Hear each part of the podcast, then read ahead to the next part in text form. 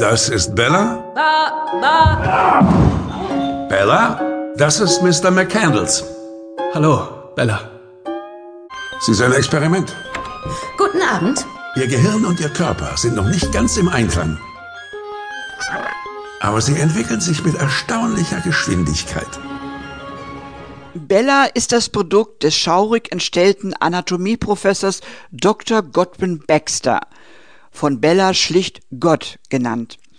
Der Medizinstudent Max McCandless erhält den Auftrag, Bellas Fortschritte genauestens zu beobachten und aufzuschreiben.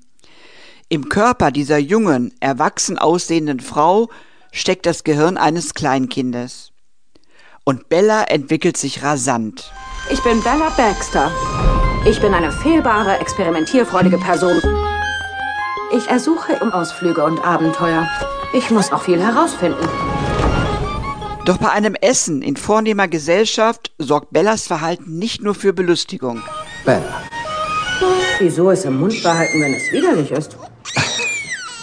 Ich muss das Baby boxen. Bella ist hungrig auf das Leben und die Lebenserfahrung, die ihr fehlt. Mit Duncan Wedderburn, einem raffinierten und verrufenen Anwalt, bricht sie zu einem rasanten Abenteuer über die Kontinente auf. Du bist die schönste Frau, die ich je gesehen habe. Ich bin Bella Baxter und es gibt eine ganze Welt zu entdecken, zu erleben. Es ist das Ziel aller, sich zu entwickeln. Sie befreit sich zunehmend von den Zwängen und Vorurteilen ihrer Zeit und ist fest entschlossen, für Gleichheit und Freiheit einzutreten.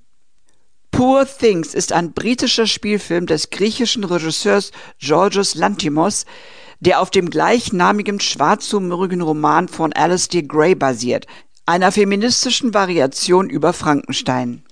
Der Film strotzt nur so von skurrilen und bizarren Einfällen, wie nicht anders zu erwarten von Regisseur Lantimos, ist dabei höchst amüsant und äußerst humorvoll.